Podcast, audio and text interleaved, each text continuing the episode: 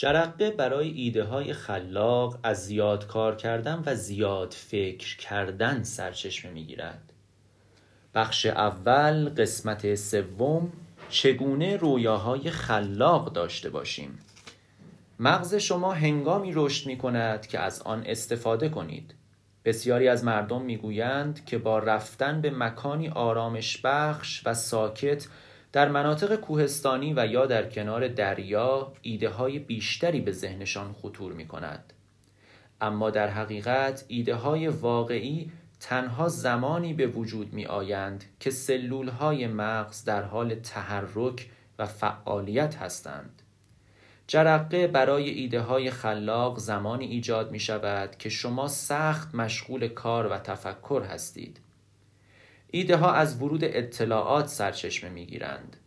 ذهن شما باید تلاش ها و تجربیات شما را جذب کند.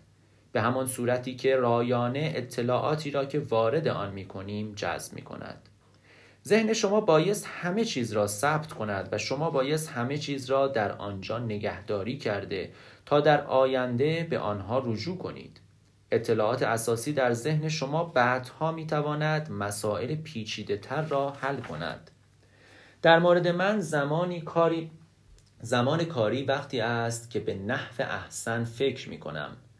علاوه بر آن خلاقیت با کار سخت افزایش می آبد.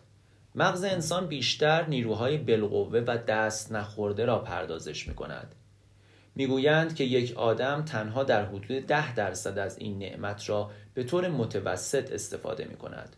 آنهایی که سخت کار می کنند می توانند قدرت شهود و بینش خود را توسعه بخشند.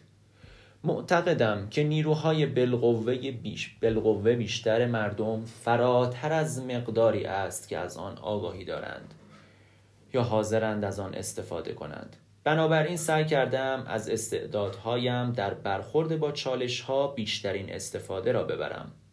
هرچه زودتر بیشتر کار کنید شبها رؤیاهای شما واقع گرایانه تر می شوند. وقتی که مغز انسان لبریز است رؤیاها شگفتآور هستند. تجربه من نشان می دهد که رویا آرزوی انجام کاری است. وقتی جوان بودم پدرم می گفت که باید صاحب کسب و تجارت شوم. به همین دلیل است که وقتی پانزده ساله بودم شبها رویاهای صاحب کسب و کار شدن را می دیدم. رویاهایی که بیشترشان به حقیقت پیوستند. اگر شما عاشق کسی هستید رویای ازدواج را در سر می پرورانید. اگر شما سخت کار کنید گاهی اوقات رویاهای شما راه حل مشکلات شما می شوند.